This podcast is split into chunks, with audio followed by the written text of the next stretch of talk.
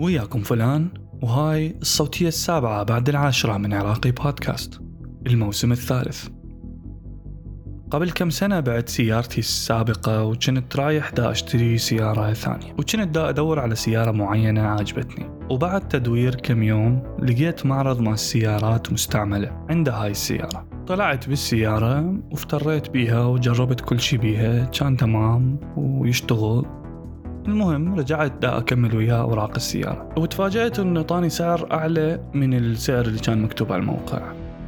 قلت لها ليش؟ كان نقول مو سعر الموقع هذا اللي يدفع كاش بس انت إذا تريد تسويها على البنك فهذا سعر ثاني. طبعا هذا غير الفوائد وهاي الأمور هذا شيء ثاني. يعني هيك زيادة بدون سبب.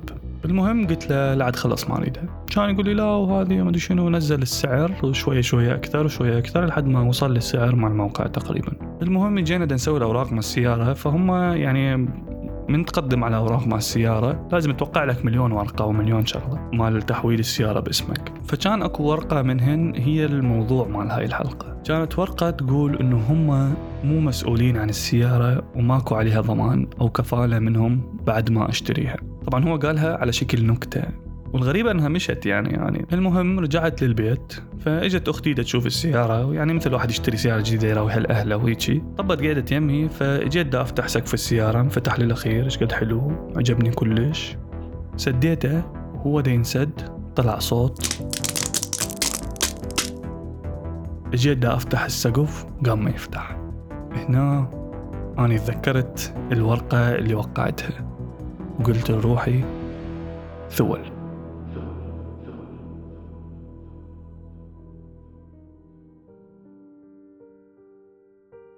طبعا لحد هسه ما مصلح السقف. يقولون السكوت علامة الرضا. هنا أنا حسيت بسبب وجود هاي المقولة. الرضا هنا مو بالضرورة يكون شي زين.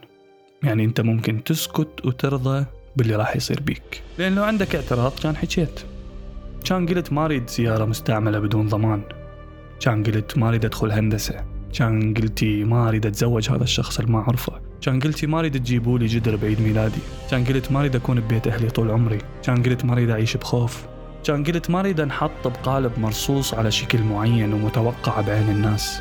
كان قلنا من نريد الناس تموت بغزة. انت رضيت وانت رضيتي. اذا خليكم ساكتين.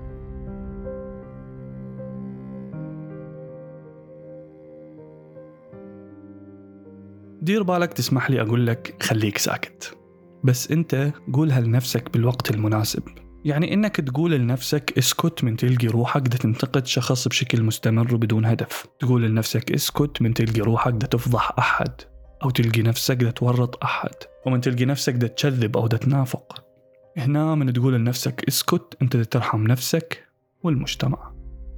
هذا النوع من السكوت اللي لازم كل الناس تسويه حتى لو عندها تعليق. أما بالنسبة للسكوت المناسب في الوقت المناسب أو بمعنى آخر السكوت السياسي هو أنه سكوتك هنا ممكن يفيدك أكثر من أي شيء ثاني. مثل من تسكت حتى تسمع كلام مهم أو تسكت حتى تسمع حبيبتك وهي تشكي لك مشاكلها أو تسكتين حتى تسمعين ابنك شنو اللي مخوفه أو تسكت من تشوف أنه الطرف الثاني مدى يسمع لك أو تسكت من تعرف أنك على حق بموضوع معين وتدري إنه راح يعرفون هذا الشيء بعدين. أو تسكت حتى تأخذ القرار بعناية وما تتسرع. أو تسكت لأن تسمع عراقي بودكاست. هنا السكوت مهم ولازم تختار وقته بعناية. لأن هاي الأشياء اللي ذكرتها قليلة كلش بالنسبة للأشياء اللي أنت لازم تسكت أثناءها بحياتك. فأنت لازم تلقي هاي الأوقات اللي تسكت بيها على طريقتك الخاصة وتتجنب السكوت بالوقت الغلط. الأوقات الغلط للسكوت هواي بس ممكن نقول وحدة من أهم هاي الأمور هو فقدان الفرص. هنا أنا أقول السكوت مو الصمت لأن أكو فرق ممكن نحكي بيه بعدين عن الصمت. لي قدام شوية مدام إجا ويانا بالسالفة. السكوت ممكن يخليك تضيع الفرصة. أحس هذا الشي كل الناس مرت بيه على الأقل ولو مرة بحياتهم. من سكتوا على فرصة زينة إجتهم أو طلعت فرصة زينة بعدين. أو تسكت من تجي لك الفرصة إنك تعيف حبيبتك ال toxic اللي معيشتك بجحيم لأن فلانة سوت لك like. أو إنك تسكت بمقابلة شغل وتكون متوتر وما تقدر تجاوب. أو تسكتين عن أشياء مضوجتك من حبيبك أو من أهلك. أو تسكت من يكون عندك سؤال بالمحاضرة أو بالدرس. بس ما تسأل. لأن حتخلص المحاضرة وما بي حيل أقعد أنتظر وأبقي الناس وياي. أو تسكت وما تسأل لأن خايف. ما أعرف من شنو. أو تسكت من تدري بنفسك عندك موهبة وراح تقدر تطلعها إذا حكيت بس تظل ساكت. أو من تسكت على العنصرية أو التمييز ضد الغير. وهذا يكون تشجيع على هاي الأعمال. ويأخر هواي قضايا مدى تنحل بالمجتمع. إذا كانت عنصرية أو تمييز أو تنمر أو إيذاء البشر أو الحيوانات أو البيئة هذا كله كوم. وإنك تسكت على شخص دا يتدخل بحياتك الشخصية كوم ثاني. من يكون الشخص اللي يعرف كل تفصيلة بحياتك. بعدين يقوم يعترض عليها ويتدخل بيها ويقارنها. يعني من تنتقل البيت جديد مو مهم الناس شنو تفكر أو شلون الناس تشوفه. المهم أنت شلون شايفه. المهم أنت شلون تريده. مو مهم إذا فلان قال عليه صغير أو بعيد أو ما يسوى أو بالمطبخ مالته ما عاجبه. لا يعجبه. صدق يعني والله لا يعجبه. الناس من تشوف إنه عندها الصلاحية تقول رأيها بكيفها عن بيتك أو سيارتك أو موبايلك أو لبسك. ويبدون يريدون يغيرون بيك همينه هنا سكوتك حيضرك بشكل مادي ونفسي. طبعا أنا هنا مدى أقول أنه اتعارك ويا كل شخص يسألك عن أمورك الشخصية ولا تسمع رأي أحد بهاي الأمور. بس أنت تقدر تسكت وتسمع لحد معين وهذا الحد أنت تحطه بنفسك. لأن ما راح أفرض عليك حدودي. أكو ناس تحب تحشي كل تفصيلة بحياتها وأكو ناس ما تريد أحد يعرف عنها أي شيء. زين نجي للصمت.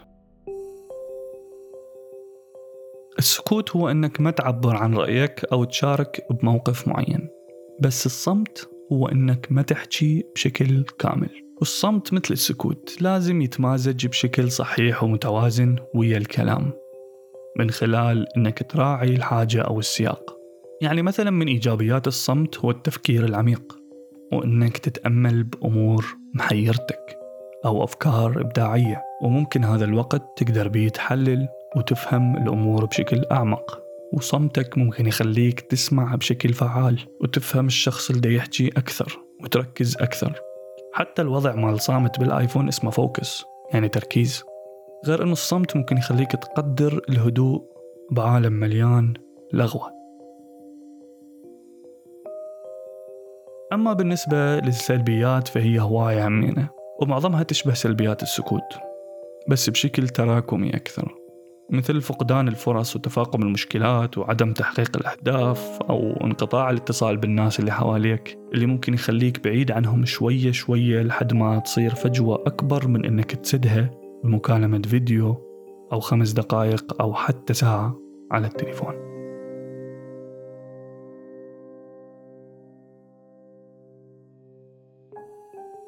أنا أدري إنه موضوع السكوت والصمت والكلام هذا ما يخلص ومهما حكيت عنه راح يكون بعد أكو حالات ما انذكرت وأكو تأثيرات هواي ما ذكرناها مثل الانعزال النفسي بسبب الصمت المفرط اللي ممكن يخليه الشخص يباوع على الأمور بطريقة سلبية أكثر أو الانعزال المجتمعي اللي راح يصعب عليك تكوين صداقات أو مجتمع تفيده ويفيدك وممكن السكوت يفتح لك أبواب جديدة. أو يساعدك على الاسترخاء والهدوء والروحانية إذا أنت تحب الروحانية وغيرها من الحالات السلبية والإيجابية. بالأخير ما حد يقدر يحدد إذا هاي الحالات إيجابية أو سلبية غيرك. فكل اللي قلته أنا بهاي الحلقة.